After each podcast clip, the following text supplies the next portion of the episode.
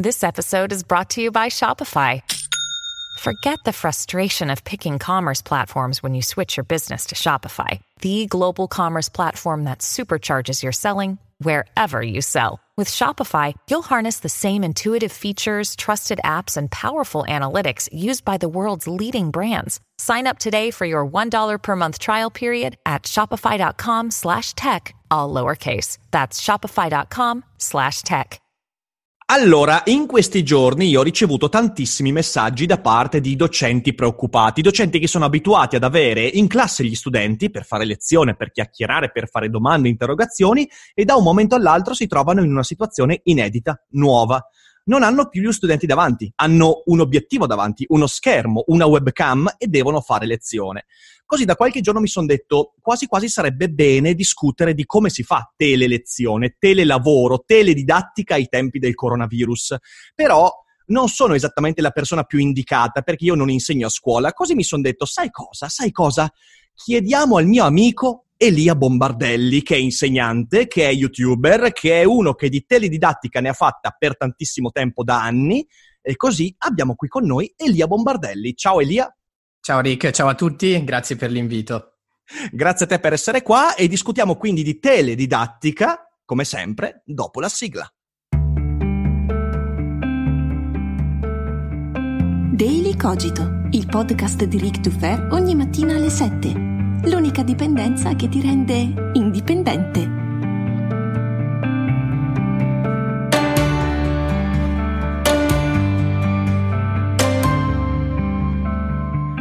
Ciao a tutti e bentornati anche quest'oggi qui su Daily Cogito. Io sono sempre Rick e come vedete uno dei buoni propositi per il 2020 era portare più ospiti su Daily Cogito. E ragazzi la promessa è mantenuta perché io quando faccio una promessa poi la mantengo. E quest'oggi abbiamo appunto Elia Bombardelli che oltre ad essere un mio caro amico è anche una persona che fa un lavoro straordinario attraverso il web e non solo eh, perché lui si occupa di matematica e non solo, anche di esperimenti di fisica e non solo, tante altre cose. Quindi io eh, intanto, ciao Elia, benvenuto qui su Daily Cogito, è la tua prima comparsata qui su Daily Cogito.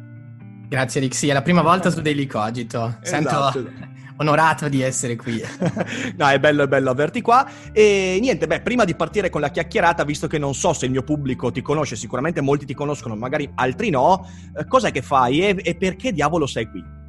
Dunque, io di professione sono un docente di matematica e fisica, lavoro in due scuole, un liceo scientifico quinquennale a Trento, che è una scuola pubblica, e invece in una scuola paritaria di quattro anni, che è diciamo molto simile a un liceo scientifico, però con un piano di studi un po' diverso da quello tradizionale, che si trova invece a Rovereto, si chiama il liceo STEAM e oltre, diciamo così, a lavorare a scuola ho eh, realizzato nel corso del tempo alcuni contenuti che in realtà sono strettamente legati al mio lavoro a scuola su YouTube. Eh sì, perché il tuo canale, che un tempo si chiamava Less Than 3 Math, eh, io ti ho conosciuto da Less Than 3 Math. Aspetta, ma dai. e mentre adesso, e, e, qualcuno dirà, ma che cavolo, ma che nome strano, in realtà è, è, è, bello, racconta la storia grafica che ci ha dato quel nome, cioè. Sì, perché con il minore e il 3 viene, quando li piazzi vicini, diciamo, viene fuori l'emoticon del cuoricino che, esatto, che si utilizzava esatto. ai tempi degli sms quando le emoticon ancora non c'erano già pronte. Esatto, oggi invece è una cosa da boomer, oggi mi dicono che sia una cosa da boomer mettere... e quindi, ecco, ma noi ci rivolgiamo ai docenti che sono quasi tutti dei boomer, quindi siamo a posto. Siamo a posto. ecco, mentre oggi lo trovate, il canale YouTube invece è Elia Bombardelli. Elia Bombardelli, sì, ho, ho abbandonato quel nome lì quando ho cominciato a caricare anche qualche contenuto di fisica perché non c'era più solo matematica e diciamo ci ho messo la faccia. E trovate anche un, un, una mia avventura disavventura in quel canale perché. Io ho, ho, partecipato a un esperimento eh, che, che, Elia mi ha, mi ha, proposto e devo dire che sono state rotte tante uova in quell'esperimento. Lo Quindi... trovate sul canale, andate a vederlo, è imperdibile. È imperdibile, imperdibile. C'era aria esterrefatta e poi in realtà abbiamo anche trovato, abbiamo avuto dei risultati più che soddisfacenti. Ma devo Ma dire vabbè. che sei stato piuttosto bravo, eh? non era una task facile quella che Non era una task facile facile. bene, bene. Però quest'oggi non siamo qui per parlare di esperimenti di fisica, o meglio, ma- magari anche di questo, però soprattutto per dare qualche indicazione a tutti quei docenti che in questi giorni si trovano veramente con eh, delle problematiche che possono essere tecnologiche, che possono essere anche proprio da un punto di vista del, del tipo di connessione, degli, dei software da utilizzare, perché fare didattica online ha una duplice difficoltà. In primo luogo e faccio un piccolo parallelismo che secondo me è molto interessante. Eh, in questi giorni Crozza ha fatto una sua trasmissione e durante la trasmissione non aveva pubblico e quindi lui a un certo punto si mette a fare le battute, però non senti le risate e gli applausi del pubblico e lui si ferma e dice, vedete, ho, ho fatto comicità in tanti contesti, ma non mi sono mai trovato a fare delle battute senza avere il feedback diretto delle persone. Quindi per un comico è molto difficile adesso non avere il pubblico lì presente in studio.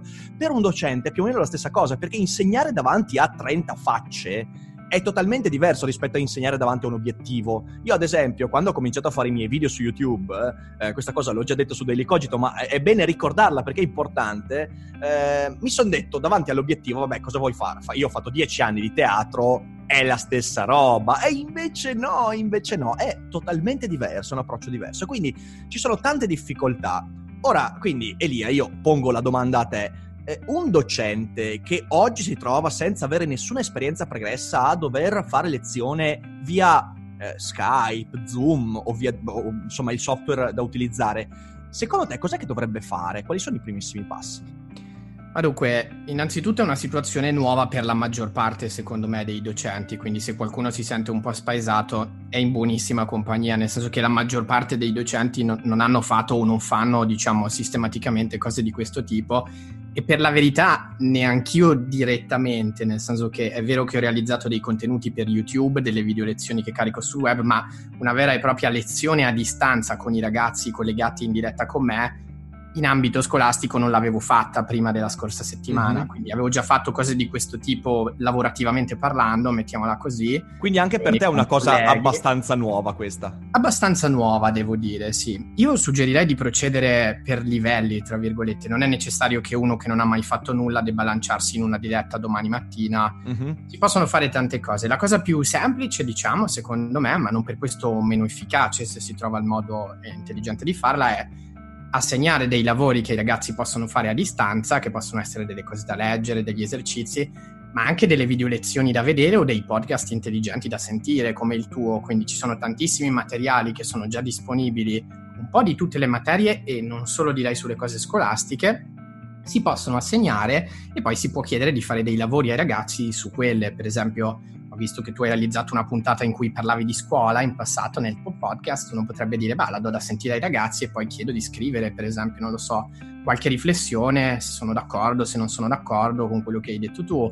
Per matematica io ho delle mie video lezioni, ma ci sono anche altri colleghi che ne hanno caricate, si può dire ai ragazzi, beh, guardatevi questa video lezione in cui vedete come si fanno questi esercizi e poi provate a farli voi e magari mi spedite poi le, le, vostre soluzioni, io vi faccio sapere in maniera asincrona se sono corrette o meno. Questo, Quindi diciamo... diciamo, il primo livello è usare il web come appoggio. Quindi come appoggio, usare esatto. i contenuti già esistenti per coinvolgere i ragazzi. Perfetto. E esatto, e questo secondo me anche uno che non ha mai fatto, diciamo, direttamente contenuti, lui lo può fare con relativa tranquillità Ormai quasi tutte le scuole hanno delle piattaforme disponibili per comunicare con i ragazzi alla svelta, dal più banale registro elettronico fino a piattaforme come Google Classroom o WeSchool, quindi modi per comunicare velocemente con i ragazzi ce ne sono tanti anche all'interno dei canali ufficiali della scuola e, e quindi assegnare compiti a distanza e farsi spedire dei feedback è una cosa ormai che si può fare con relativa facilità.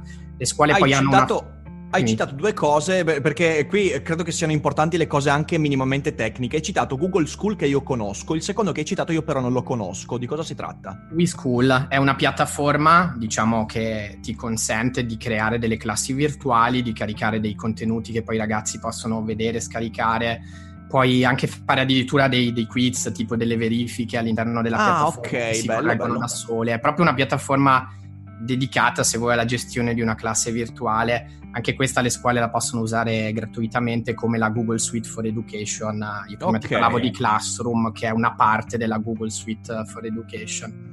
Comunque diciamo, come livello base si può fare questa cosa che, che, ripeto, a patto di selezionare i contenuti bene da inviare ai ragazzi, può essere assolutamente validissima e io in parte la faccio eh, con i miei studenti ho un po' la fortuna di avere tanti contenuti miei, ma a volte assegno anche contenuti di altri perché magari ne trovo di più validi dei miei e li condivido super volentieri con i miei studenti. E questa è una delle cose che faccio, quella più semplice ed è quella che consiglierei ai docenti che non hanno mai realizzato contenuti loro e che quindi magari in una prima fase devono un attimo capire come si fa. Poi si possono fare delle cose un po' più evolute.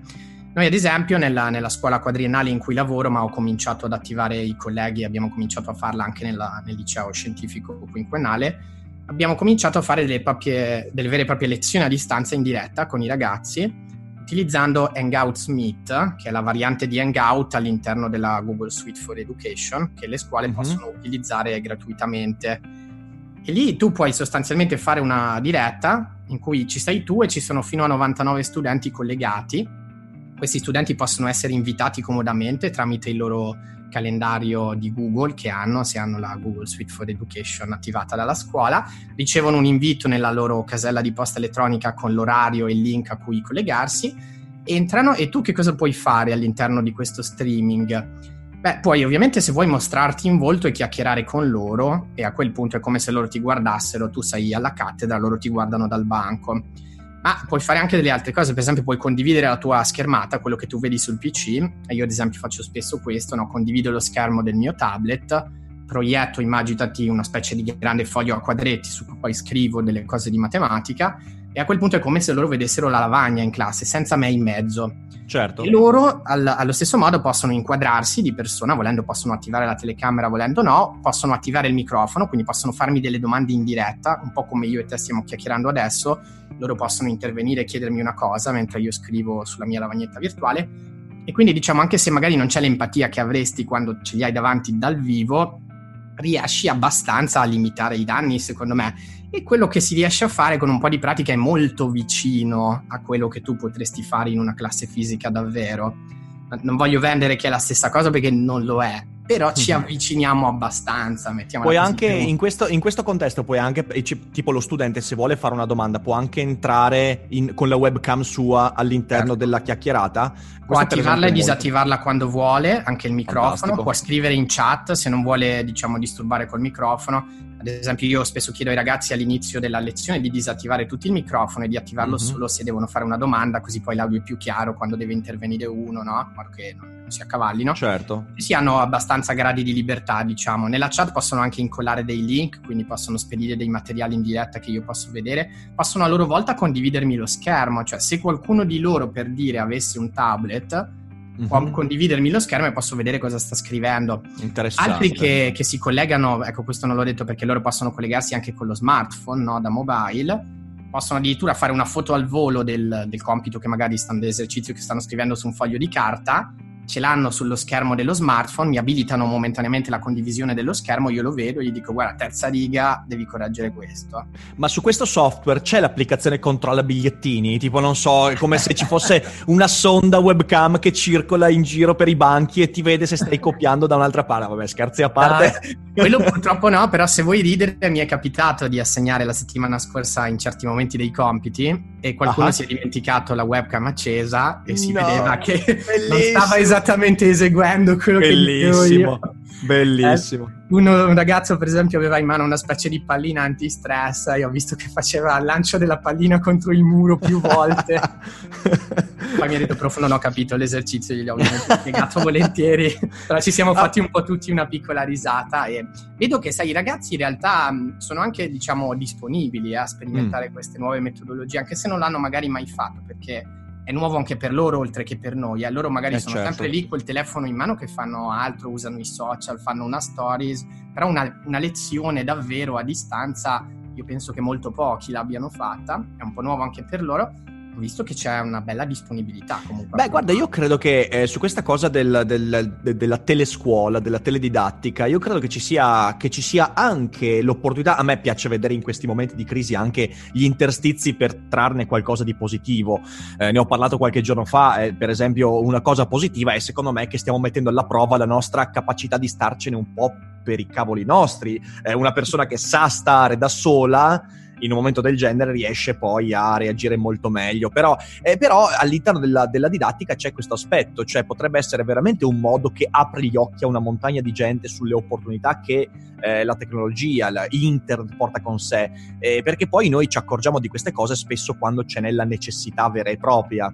Quindi potrebbe anche essere veramente un modo per scoprire un nuovo modo per, per, per, per fare didattica, per imparare, per eh, e da questo punto di vista credo sia una grande opportunità un po' per tutto il paese, speriamo venga colta. Assolutamente, ehm... io mm, per esempio tantissimi colleghi veramente hanno imparato in questi giorni un sacco mm-hmm. di, mhm. di, cose collegate sia mm-hmm. vabbè, a fare streaming ma anche semplicemente si sono consapevolizzati che online ci sono tantissime risorse valide che magari non conoscevano semplicemente perché non avevano avuto occasione di andare a cercarsele perché certo. prima non servivano però tanti mi hanno detto, per esempio, io adesso ho scoperto magari questo canale YouTube di un collega di, della mia materia che non conoscevo, stai sicuro che lo userò anche dopo, come dire. Perché effettivamente nella sfortuna dell'evento tragico credo che, che come dire, ci sarà più consapevolezza ecco, di che cosa si può fare online e di quali risorse ci sono. Sì, su questo sicuramente. C'è un'altra domanda riguardo di quello che stavi dicendo. Eh, c'è anche la possibilità di videoregistrare le lezioni, cioè quando tu fai lezione poi si videoregistra, quindi viene conservato anche allora, noi, Dunque, c'è, c'è, questa opzione che di default nel, nel, sistema che usiamo noi, nella Google Suite for Education, viene disattivato, ma è attivabile volendo. Mm. Io in generale, però una cosa mia che sono, diciamo, dipende dal fatto che ho già realizzato probabilmente tanti contenuti sul web, preferisco, se voglio fare un contenuto destinato a rimanere, a essere fruito anche dopo, non farlo in diretta, ma eh, farlo offline, fare un po' di montaggio. Magari se dico una cosa che poi mi accorgo che si poteva dire meglio, preferisco toglierla, ridirla meglio. Eh.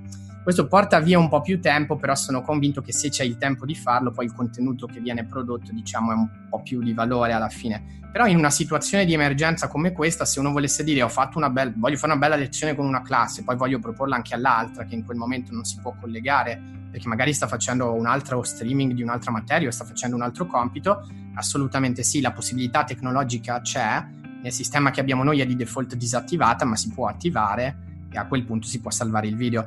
Credo che sia sempre comunque saggio in questo caso eh, informare gli studenti che viene registrato assolutamente, assolutamente. in modo che ne siano consapevoli. Ma non hai pensato che forse, forse io ti lancio lì l'idea, poi magari la può cogliere anche qualcun altro che ci ascolta, però potrebbe essere molto interessante se tu durante una di queste lezioni decidessi, preparando bene, chiedendo il consenso agli studenti, di eh, registrarla e poi magari inserirla in questi giorni su, su uno dei tuoi canali proprio per mostrare a, ai docenti in ascolto oh ragazzi, cioè una lezione a distanza si fa così, perché? Perché qui stiamo dando un sacco di spunti interessanti, però poi credo che, eh, che vederla messa in atto possa essere anche, anche, anche molto diverso. Eh... Io sì, ho realizzato per ora un piccolo tutorial che però non ho diffuso su YouTube, ma lo sto girando ai docenti delle varie scuole del Trentino che me lo chiedono, in cui Fantastico. era un po' informale, ho fatto vedere insomma cosa stiamo combinando noi ho visto che su YouTube se ne trovano già degli, alcuni fatti anche bene, che alcuni colleghi di altre scuole hanno caricato, che mostrano quello che stanno facendo loro.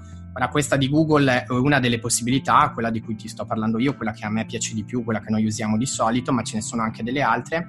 E vedo che comunque sì, in tanti stanno un po' condividendo quello che combinano, non escludo di farlo anch'io. E adesso mi sono concentrato di più nella prima fase, diciamo, emergenziale, nel, nell'aiutare sì, i colleghi sì. di persona. Proprio sono andato a scuola tutti questi giorni, davo una mano come potevo, perché insomma sono le persone con cui lavoro proprio fisicamente tutti i giorni, però eh, terminato diciamo la, la, la, mia fase di lavoro diciamo intenso effettivamente nelle scuole dove lavoro non escludo assolutamente di caricare anche qualche contenuto da condividere con tutti gli altri. Ecco, magari poi se hai qualche link di tutorial fatti da, da delle persone che magari me lo giri così ecco, metto sotto qualcosa in descrizione che potrebbe sì, essere sì. molto molto utile. Segnalo okay, a questo proposito che il Miur ha creato una pagina a cui stanno aggiungendo dei contenuti giorno dopo giorno dedicata alle risorse che le scuole possono utilizzare in questa situazione e ci sono sia dei materiali, come dire, ti segnalano delle piattaforme come la G Suite for Education oppure WeSchool o altre alternative e poi linkano anche delle esperienze di scuole che hanno prodotto magari qualcos'altro di valido. È un contenitore che sta venendo aggiornato giorno dopo giorno, ti passo il link anche di questo, è proprio sul sito ufficiale sì. del Ministero, quindi anche tenere d'occhio questo contenitore può essere un'idea Fantastico, fantastico. C'è un ulteriore aspetto che vorrei affrontare con te, magari in chiusura di questa puntata, che spero insomma sia preziosa per, per chi ci ascolta, ed è il seguente. Eh, uno dei messaggi che ho ricevuto di più da parte di docenti che appunto si stanno affacciando in questi giorni alla didattica online è il seguente, è la questione dell'imbarazzo. Perché è così importante per un docente? Beh, perché il docente, eh, in fin dei conti, deve essere qualcuno che non solo padroneggia ciò che va a insegnare, ma che deve anche trasmettere un certo una certa immagine, ok? Eh, certo, io sono uno di quelli che ama l'informalità, quindi ho sempre amato quegli insegnanti che invece quando eh, sono in imbarazzo sanno tranquillamente trasmetterlo senza farsi troppi problemi. Però so che questa cosa qua è comunque una visione mia e invece molti preferiscono dire io voglio che i miei studenti mi vedano al massimo delle mie possibilità. E la domanda che ti faccio quindi è questa. Ora tu hai tanta esperienza, però sicuramente anche tu hai affrontato un sacco di volte quelle novità che ti portano in imbarazzo perché da un lato c'è la curiosità di imparare, dall'altro c'è il doversi affacciare magari di fronte a delle persone anche non con tutti quanti gli strumenti, non con tutte le consapevolezze, magari facendo anche qualche errore.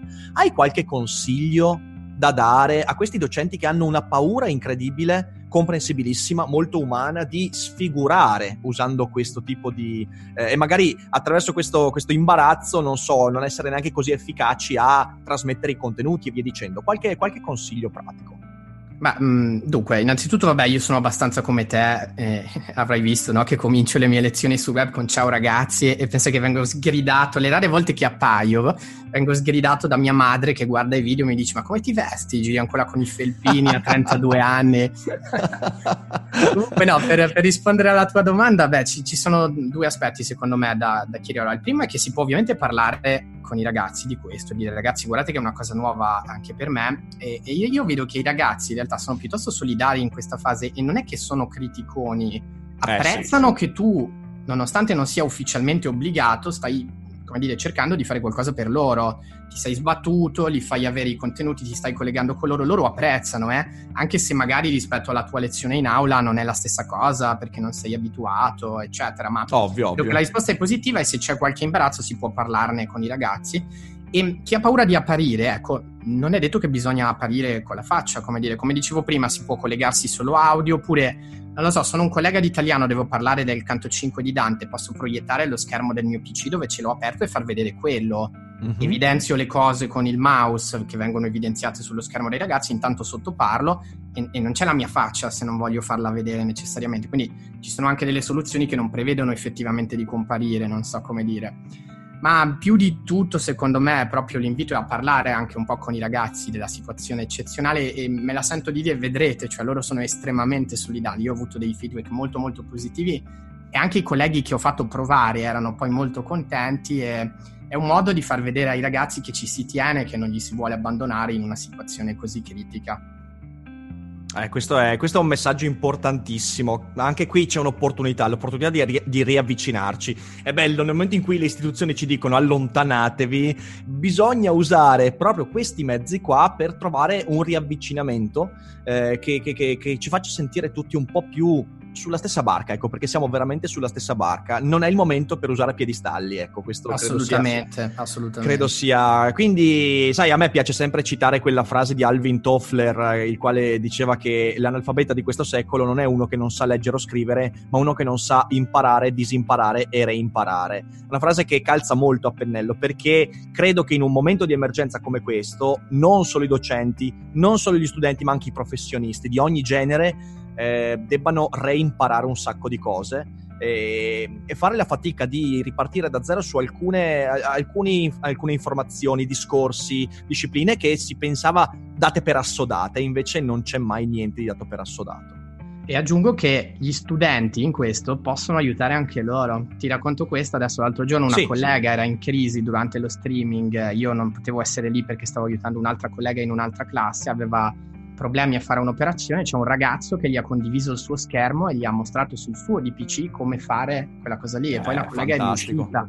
Quindi cioè, persino i ragazzi possono dare una mano in questo e, e, imparano con noi, noi reimpariamo certe cose e loro imparano con noi e a volte ci aiutano pure, quindi si crea un bel circolo virtuoso secondo me.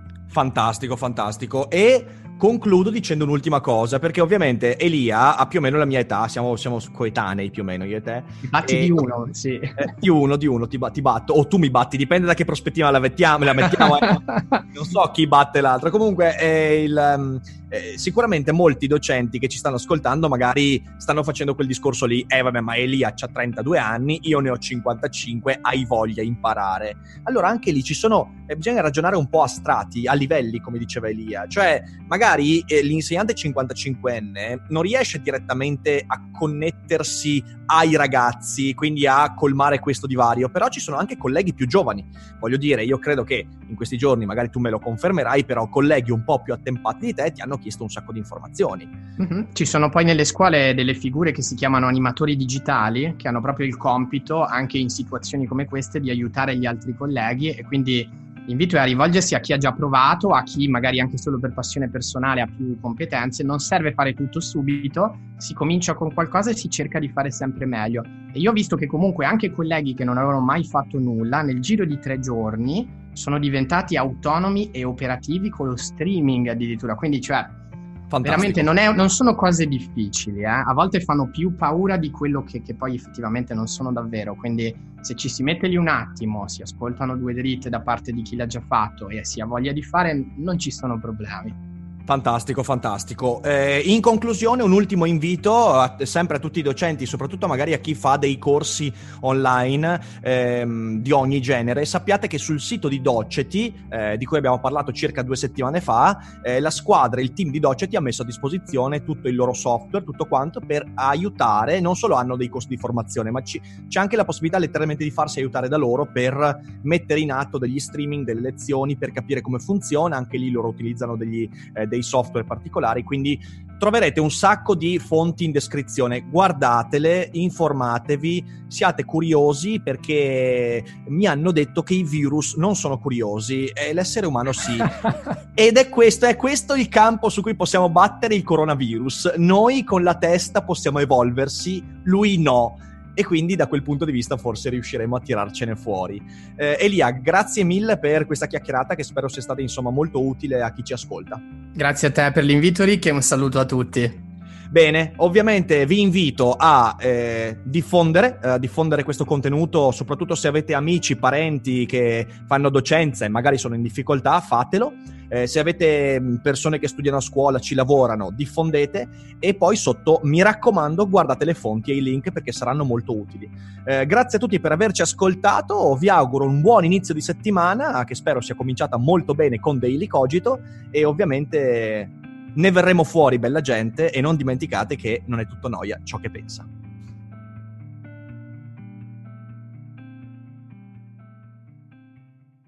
Hiring for your small business? If you're not looking for professionals on LinkedIn, you're looking in the wrong place. That's like looking for your car keys in a fish tank.